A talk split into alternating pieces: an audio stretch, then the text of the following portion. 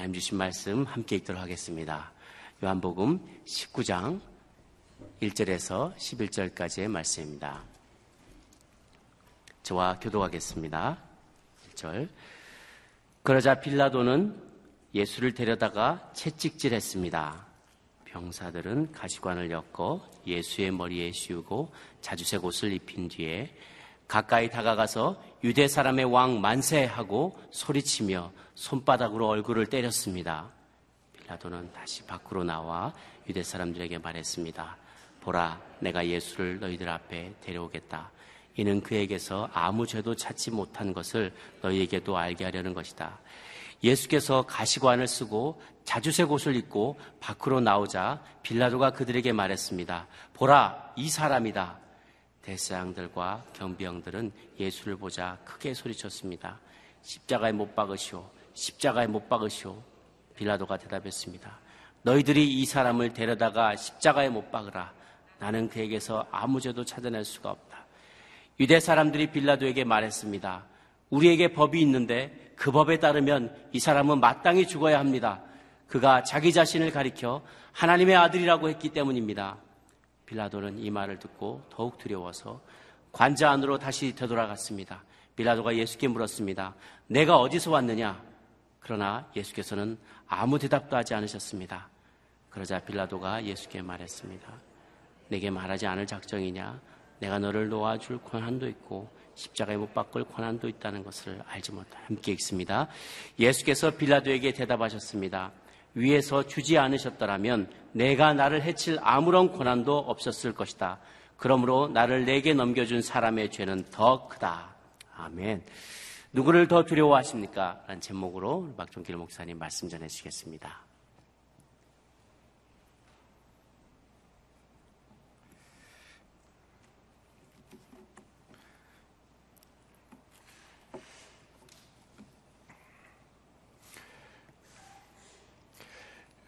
예수님께서 겟세만의 동산에서 잡히신 이후 또 안나스 대제사장에게 신문 받으시고 또 가야바에게 불법의 신문을 받으시고 그리고 빌라도에게 넘겨져서 예수님 신문을 받으셨습니다.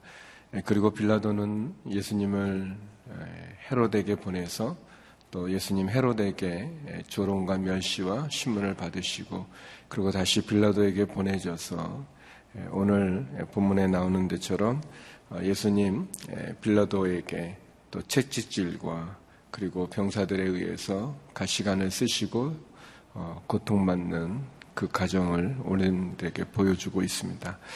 아, 예수님께서 겟세만의 동산에서 잡히시고 그리고 십자가에 달리시기까지의 그 가정 속에서 우리는 계속해서 예수님은 죄가 없으심을 확인하게 되고 그러나 많은 무리들과 또 많은 종교 지도자들 또 심지어 빌라도에게까지 예수님 조롱을 당하시고 비난을 받으시는 것을 보게 됩니다. 죄가 없으신 그분께서 죄가 있는 많은 사람들에 의해서 어, 신문 받으시고 재판 받으시고 그리고 고난 당하시는 그 모습을 보면서 다시 한번 나를 위해서 죽으신 예수님의 그 고통과 나를 위해서 십자가를 지시는 예수님의 그 사랑을 또 우리가 느낄 수 있기를 원합니다. 어, 특별히 예수님을 십자가에 내어놓는 그 가정 가운데 결정적인 역할을 하는 빌라도의 많은 고민과 또 빌라도의 연약함을 우리가 계속 보게 되는데요. 우리 1절에서 3절까지 같이 한번 보겠습니다. 1절에서 3절 말씀입니다. 네, 시작. 그러자 빌라도는 예수를 데려다가 채찍질했습니다. 병사들은 예수의 머리에 씌우고 자주색 옷을 입힌 뒤에 가까이 다가가서 유대 사람의 왕 만세하고 소리치며 손바닥으로 얼굴을 때렸습니다. 빌라도는 어, 예수님을 놓아줄 그런 방법의 하나로 바라바라고 하는 강도를 어, 예수님과 같이 세웁니다. 바라바는 누구가 보아도 죄인이고 강도고 살인자고 그러나 예수님은 많은 기적을 행하셨던 분이시고 또 하나님의 말씀을 전하셨던 분이고 어, 그렇게 죄를 진 바라바와 비교해서는 그렇게 큰 죄인도 아니기 때문에 빌라도는 나름대로 큰 명절을 맞이해서 제수 한 사람을 놓아주는 그 법에 따라서 관례에 따라서 바라바를 등장시켜서 예수님을 놓아주고자 했습니다. 노력한 거죠. 그렇지만 많은 무리들은 예수님 대신에 바라바를 놓아달라고 어, 소리쳤고 그래서 바라바는 풀려나게 되었습니다. 그래서 빌라도가 생각한 것은 뭐냐면 어떻게 보면 예수님에게 약식 형벌이라고 말할까요? 그러니까 약식으로 예수님을 심판하는 것입니다. 재판하는 거죠. 어, 그래서 어, 이 많은 사람들이 어, 이렇게 예수님을 놓아주지 않으니까 예수님을 채찍질하고 또 예수님을 힘들게 해서 그래서 이 군중들의 이 마음을 좀 만족시키는 그런 어떤 약식 형벌을 가하게 됩니다. 그것이 채찍질하는 것인데 근데 이 채찍질이라는 것이 그냥 이렇게 줄 같은 걸로 예수님을 때리는 것이 아니라 로마의 채찍이라는 것은 그 끝부분에 납덩이가 있어서 이 채찍이 내리치게 되면 이 채찍이 가서 몸을 이렇게 감싸면서 나비 등이든 몸에 들어가게 되고 그것을 빼내면서 살점이 떨어져 나가는 굉장히 고통스러운 그러한 형벌입니다. 그리고 많은 피가 흐르게 되어져 있고, 어, 그래서 빌라도는 예수를 데려다가 채찍질하게 됐습니다. 거기에 한 걸음 더 나가서 병사들은 예수님에게 가시관을 씌우게 됩니다. 왕이 그 왕관을 머리에 씌우는 것처럼 어, 많은 사람들이 유대인의 왕이라고 이렇게 부르짖고 있는 소리치면서 예수님을 고발하고 있는 그것을 만족시키는 것처럼 가시관을 줘서 예수님의 머리에 씌우게 되죠. 근데 그 가시가 우리나라에 있는 무슨 자그마한 그런 가시가 아니라 중동에 있는 가시는 굉장히 깁니다. 그 긴 가시를 엮어서 예수님 머리에 씌우기 때문에 예수님의 얼굴은 또 피로 낭자하는 모습을 보이게 되죠. 채찍에 맞아서 그 몸이 상하시고 찢기시고 피를 흘리시는 그리고 또 자주색 옷을 입혀서 유대 사람의 왕 만세하며 예수님을 손바닥으로 그 얼굴을 때리는 그래서 예수님에게 고통을 주고 어쩌면 빌라도는 이러한 과정을 통해서 이 흥분된 무리들 군중들의 마음을 좀 이렇게 가라앉히고 놓아주고자 하는 그런 모습이 있었습니다. 아, 그렇게 예수님을 어, 때리고 채찍질하고 가시관을 씌운 그리고 나서 빌라도는 다시 무리들 앞에 나와서 이야기합니다. 우리 4절에서 6절까지의 말씀입니다. 같이 한번 읽어보겠습니다. 시작. 빌라도는 다시 밖으로 나와 유대 사람들에게 말했습니다. 보라 내가 예수를 너희들 앞에 데려오겠다. 이는 그에게서 아무 죄도 찾지 못한 것을 너희에게도 알게 하려는 것이다. 예수께서 가시관을 쓰고 자주색 옷을 입고 밖으로 나오자 빌라도가 그들에게 말했습니다. 보라 이 사람이다. 대제사장들과 경비병들은 예수를 보자 크게 소리쳤습니다. 십자가에 못 박으시오. 십자가에 못 박으시오. 빌라도가 대답했습니다. 너희들이 이 사람을 데려다가 십자가에 못 박아라. 나는 그에게서 아무 죄도 찾아낼 수가 없다. 어, 그렇게 예수님을 채찍질하고 가시관을 씌워서 그 약한 그 예수님의 그 피로 범벅된 그 모습을 빌라도는 많은 군중들에게 보입니다. 그리고 빌라도는 어, 예수님이 죄가 없다는 것을 선언합니다. 나는 아무 죄도 너희들에게 찾지 못했다는 것을 알게 하려기 원한다. 그랬습니다. 어, 빌라도는 전부 모두 세 번 예수님의 무죄를 선언합니다. 예, 어제 본문이었던 38절에도 예, 보면 18장 38절에 보면 어, 나는 그에게서 죄를 찾을 수 없다라고 얘기하죠. 그리고 오늘 본문에도 어, 나는 그에게서 아무 죄도 찾지 못했다는 것을 너희에게 알게 하려 한다라고 얘기합니다. 예, 그렇지만 아, 대제사장들과 경비병들은 어, 예수를 십자가에 못 박으라고 크게 소리치고 있습니다. 예수를 십자가에 못 박으라고 계속 소리치고 있습니다. 어, 빌라도는 나름대로 예수님이 죄가 없다고 하는 것을 선언합니다.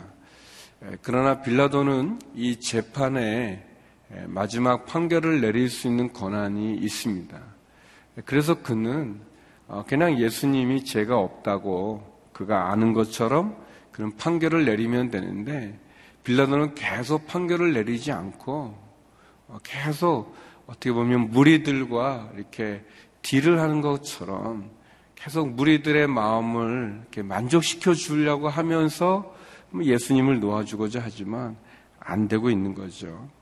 예, 이 대장과 경비병들이 십자가에 못 박으시오, 십자가에 못 박으시오라고 계속 소리치고 있습니다. 예, 그러니까 어, 나는 그에게서 아무 죄도 어, 찾아낼 수 없다라고 분명하게 빌라도가 또 얘기하고 있습니다.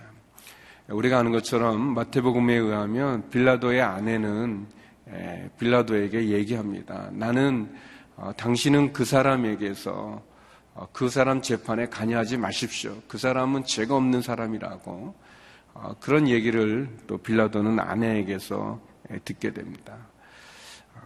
그리고 우리가 아는 것처럼 빌라도는 예수님을 헤롯에게 보내서 헤롯이 재판하게도 해보고 또 바라바라고 하는 강도를 또 등장시켜서 예수님을 놓아주고자 하지만 안 됩니다. 빌라도는 모두 세 번이나 걸쳐서 나는 이 사람에게서 죄를 찾을 수 없다. 나는 그에게서 아무 죄도 찾지 못했다. 나는 그에게서 죄가 없음을 너희에게 알려고 한다라고 세 번이나 계속해서 예수님 죄가 없다고 얘기는 합니다. 그는 노력도 합니다. 예, 그렇지만 그는 노력만 하지 그가 가지고 있는 예, 권한을 가지고 예수님을 놓아주지는 않습니다. 예, 빌라도는 예수님에게 여러 번 묻죠. 계속해서 대화를 하지 않았습니까? 여러 번 묻습니다. 묻지만 예수님의 대답대로 행동하지는 않았습니다. 그는 예수님에게 질문은 하지만 그 대답에 그가 따르지는 않고 있는 그 모습을 보게 됩니다. 우리는 어, 예수님을 십자가에 내준 사람이 빌라도인 것을 압니다. 또 우리는 그러나 빌라도는 노력은 했지만 그러나 결론적으로는 이 대제사장들과 종교 지도자들, 유대 사람들, 무리들, 군중들이 예수님을 십자가에 못 박게 했다고 하는 것, 유대인들이 그렇게 했다는 것도 압니다. 그러면 어, 예수님이 십자가에 못 박힌 것은 유대 사람들에 의해서도 못 박히지만 이 빌라도 이방 사람이죠. 로마 사람이죠. 빌라도에 의해서도 예수님은 십자가에 못 박히시는 것입니다. 예수님은 십자가에 못 박은 데는 유대 사람들만 관여한 것이 아니라 빌라도로 대변되어지는 이방 사람들도 어, 그 예수님을 십자가에 못 박은 데 관여한 겁니다. 온 세상이 다 예수님을 십자가에 못 박은데 관여한 거죠. 빌라도는 세 번이나 세 번이나 예수님이 죄가 없다고 하는 것을 말했습니다. 근데 이 사복음서 전체를 보면 모두 일곱 번에 걸쳐서 예수님이 죄가 없다는 것을 얘기하고 있습니다.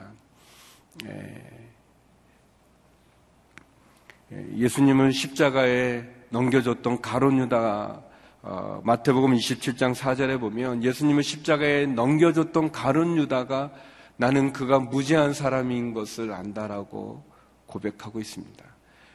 가론 유다가 예수님 죄가 없다는 것을 얘기하고 또 오늘 본문에 나온 것처럼 두 번째 빌라도가 또 예수님 죄가 없다는 것을 또 얘기합니다. 누가복음 23장 15절에 보면 헤롯이 예수님을 실용했던 헤롯도 그는 죽을 만한 죄를 짓지 않았다고 얘기하고 있습니다. 그리고 네 번째 빌라도의 아내가 또그 어, 예수님 죄가 없다고 하는 것을 얘기하죠.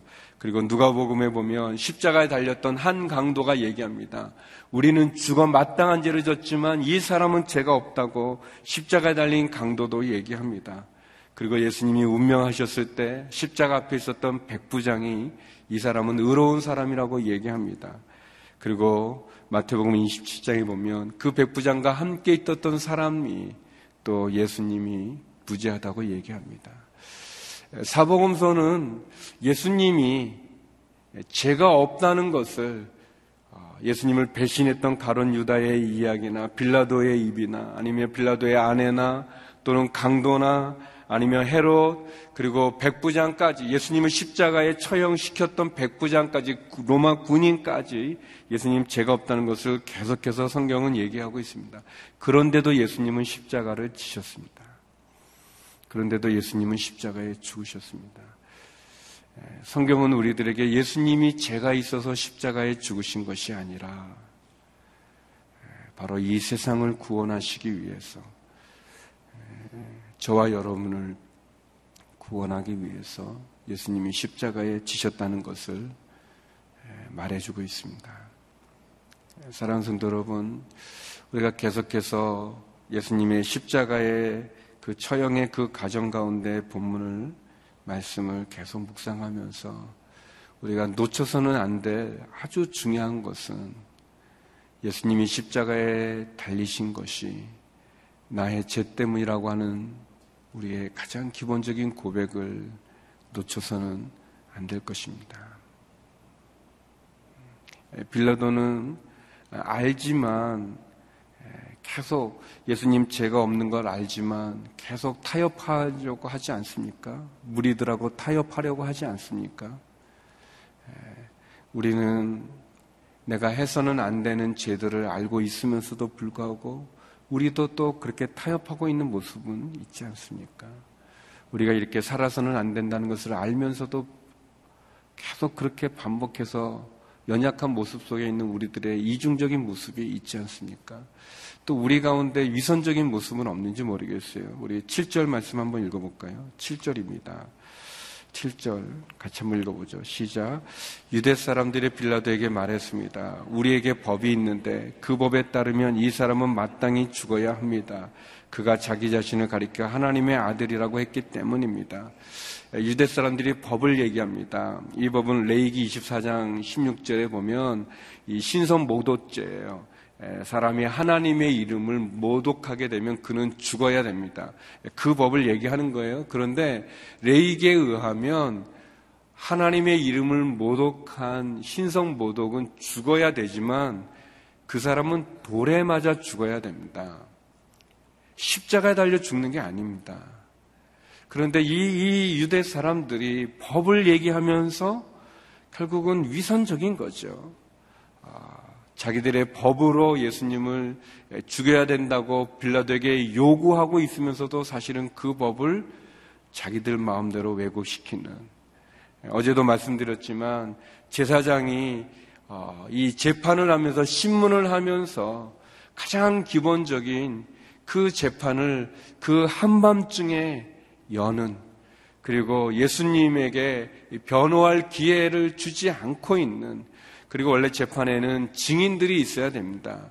증인도 없는 가운데 자기가 직접 신문하면서 넘겨주는 또이 어, 안나스라는 제사장 자체는 또 그러한 권한도 없는데도 불구하고 그 해의 제사장인 가야바가 신문해야 되는데 불구하고 법을 얘기하면서 법을 지키지 않고 있는 위선적인 모습입니다. 그러나 우리 가운데는 이런 위선적인 것은 없는지 모르겠어요. 우리들 자신에게.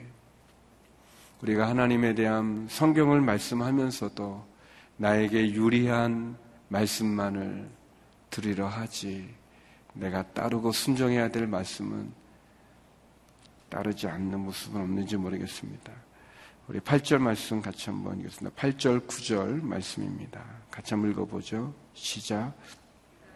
이 말을 듣고 더욱 두려워서 간장으로 다시 되돌아갔습니다. 빌라도가 예수께 물었습니다. 내가 어디서 왔느냐? 그러나 예수께서는 아무 대답도 하지 않으셨습니다. 예, 빌라도는 끊임없는 유대 사람들, 군중들의 그 소리 지름에 그는 두려워했습니다. 예, 빌라도가 두려워할 것이 무엇이겠습니까? 그것은 반란이 일어날 것을, 밀란이 일어날 것을 어떻게 보면 자기의 지위가 무너질 것 같은 큰 소용돌이가 일어나는 소동이 일어날 것을 그는 두려워했습니다. 그러나 빌라도는 로마의 관리입니다. 로마의 총독이죠. 무소부지의 힘을 가지고 있는 로마라고 하는 큰 나라에 파견된 총독입니다. 그가 두려워할 이유는 없는데도 불구하고 그는 주저하기 때문에 두려워합니다. 그가 진리가 무엇이냐고 예수님에게 물었지만 그가 진리대로 행하지 않았기 때문에 그는 두려워하게 되어 있습니다. 그는 예수님과 맞대어 질문하며 예수님의 이야기를 듣지만 예수님 그 이야기에 서지 않았기 때문에 그는 두려워하게 되어 있습니다. 사랑하는 성도 여러분, 우리가 하나님 말씀 앞에 분명히 태도를 정하지 않으면 우리도 이 세상에서 두려움을 갖게 됩니다. 혼란함을 갖게 됩니다. 우리의 행동이 분명한 태도를 정하지 않으면 우리도 빌라도처럼 주저주저 하게 되어지고 타협하려고만 하고 어, 협상하려고만 하고 어느 정도 절충하면서 하나님도 믿으면서 세상도 믿는 어, 하나님을 따르면서도 세상을 따르는 그러한 어중간한 태도는 결국 우리로 하여금 궁극적인 두려움 속에 빠지게 됩니다. 빌라도가 묻습니다. 너가 어디서 왔느냐? 너는 누구냐? 이렇게 묻는 거죠. 묻지만 빌라도는 계속해서 예수님께 질문하지만 그러나 예수님의 대답으로 자기의 어려움을 해결하려고 하지 예수님의 말씀대로 따르려고는 하진 않습니다. 근데 예수님 침묵하십니다. 대답하지 않으셨습니다. 6절에 보면 대장과 경비병들이 예수님 크게 소리 지릅니다. 예수님 십자가에 못 박으라고 크게 소리칩니다. 바라바를 놓아달라고 소리칩니다. 그런데 예수님은 침묵하고 계십니다. 소리치는 무리들의 모습과 침묵하는 예수님의 모습 어, 대조적으로 있죠. 어, 예수님은 자신이 십자가를 지어야 되는 그 일에 대해서 어, 그분은 그 길을 가셨습니다. 자신을 변호하는 어떠한 변명도 예수님 하지 않으셨어요. 우리가 쭉 본 것처럼. 그러나 무리들은 죄 없는 예수님을 십자가에 못 박으라고 소리칩니다. 소리. 창세기 1장에 보면 하나님은 이 세상을 소리로 창조하셨죠. 빛이 있으라라고 소리로 이 세상을 창조하셨습니다. 해와 달과 별을 소리로 창조하셨습니다. 혼돈과 흑암 가운데 있는 무질서에 있는 이 세상을 소리로 질서를 잡아 주셨습니다. 그리고 그 소리는 어, 사람들에게 오고 죄를 가진 인간들은 하나님을 향해서 원망과 불평의 소리를 내어놓습니다. 그리고 오늘은 이 많은 무리들이 예수님을 하나님의 아들을 죽이고자 소리를 지르고 있습니다. 이 세상의 무질서 속에서 아름다운 세상을 창조하신 하나님의 소리가 있는 반면에 하나님의 아들을 죽이고자 소리치는 많은 무리의 소리들이 있습니다. 저와 여러분, 우리에게도 많은 소리가 있죠. 우리는 어떤 소리를 내고 있는지요. 생명을 살리는 소리를 내고 있는가? 아니면 생명을 죽이는 소리를 내고 있는가? 우리는 어떤 소리에 참여하고 있습니까? 이 많은 무리들, 대제사장과 경비병, 어떻게 보면 이 율법학자들과 대제사장들에 의해서 사주를 받은 이 많은 무리들이 소리 지르고 있는데 그 소리가 예수님을 십자가에 넘기지 않습니까? 예, 그런 소리를 우리가 따르고 있는가? 이 세상의 소리를 따르고 있는가? 아니면 하나님의 소리를 따르고 있는가? 빌라도는 어떻게 보면 예수님의 소리도 들었고 무리들의 소리도 들었지만 빌라도는 무리들의 소리를 따르고 거기에 귀를 기울이죠.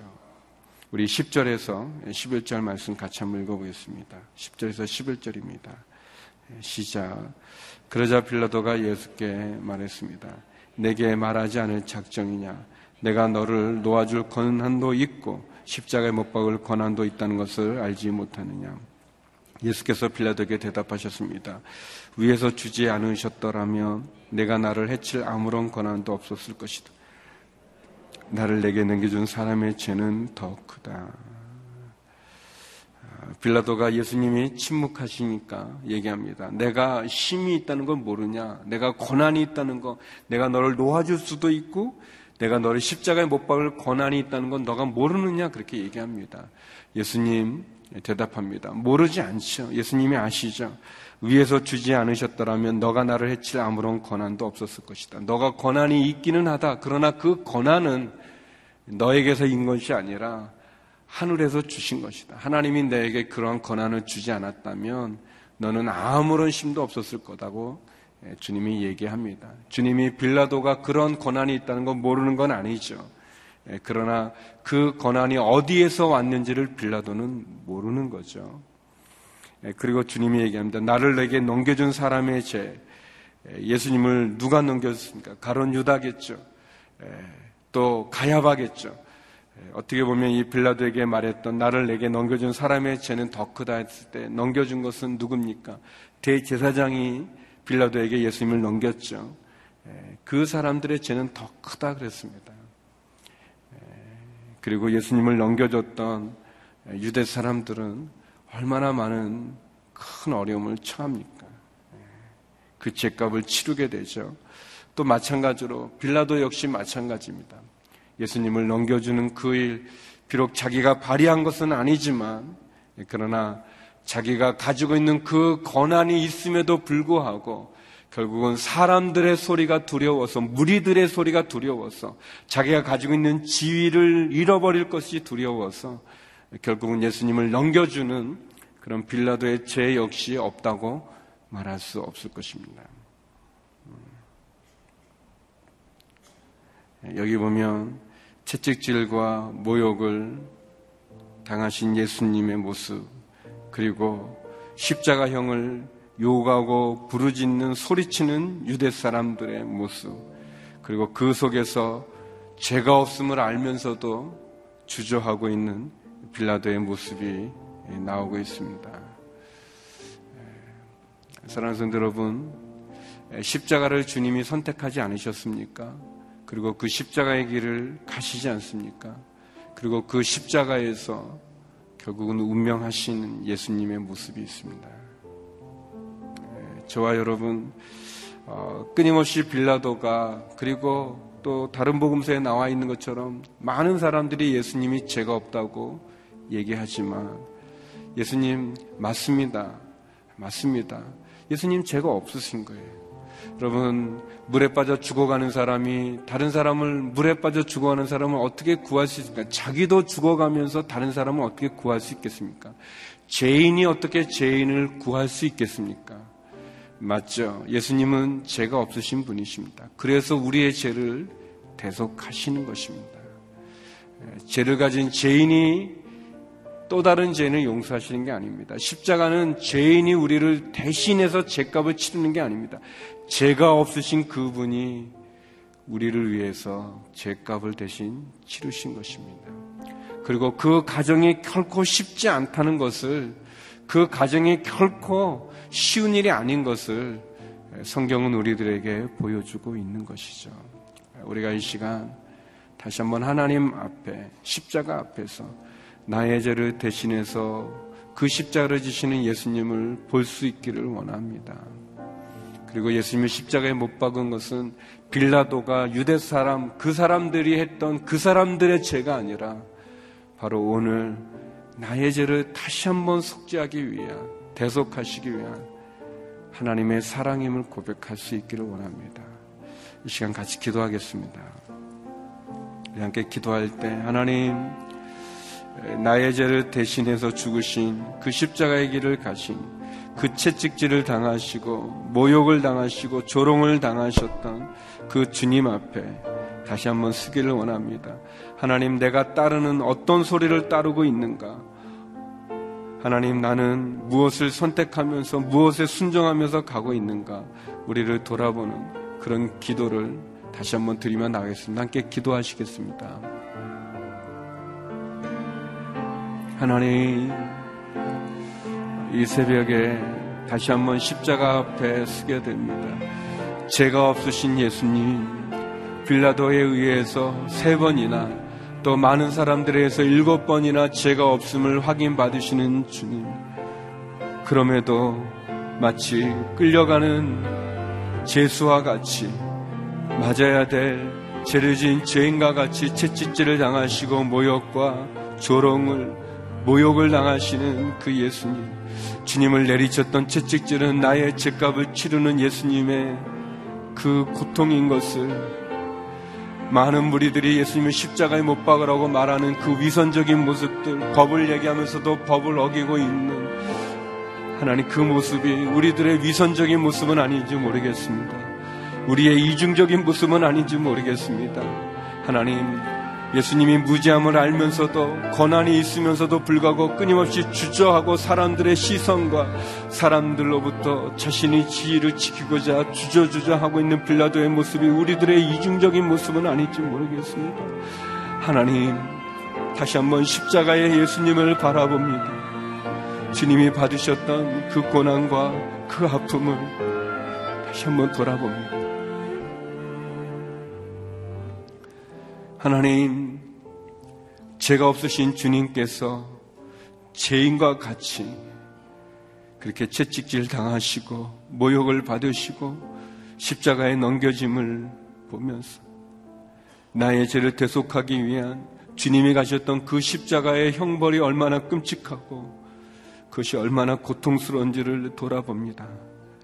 하나님, 그런데도 우리의 마음은 무감각해져서 하나님, 우리는 그래도 깨닫지 못해서 다시 한번 십자가 앞에서 등을 돌리고 있는 연약함을 고백합니다.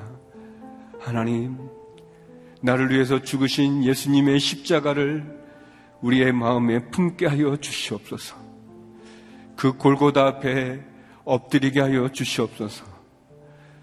나를 위해서 죽으신 예수님의 그 사랑 가운데 다시 한번 나를 돌아볼 수 있는 그런 은혜를 우리들에게 허락하여 주시옵소서. 이제는 우리 주 예수 그리스도의 은혜와 아버지 하나님의 그 크신 사랑과 성령의 교통하심이 나를 위해서 죽으신 십자가에 달리신 예수님을 바라보며 십자가 앞에 다시 한번 나가기를 소망하는 머리 숙인 주님의 귀한 성도님들과 우리 선교사님들 가운데 이제로부터 영원히 함께 얻길 간절히 축원하옵나이다. 아멘.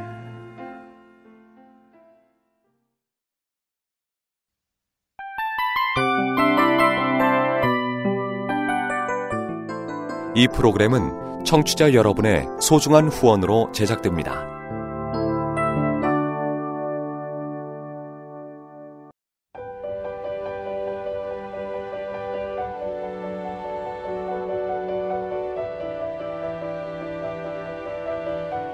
세상에는 수많은 교회들이 있지만 더 깊이 있는 말씀 강해를 찾기 위해 크기로만 교회를 선정하지 않습니다.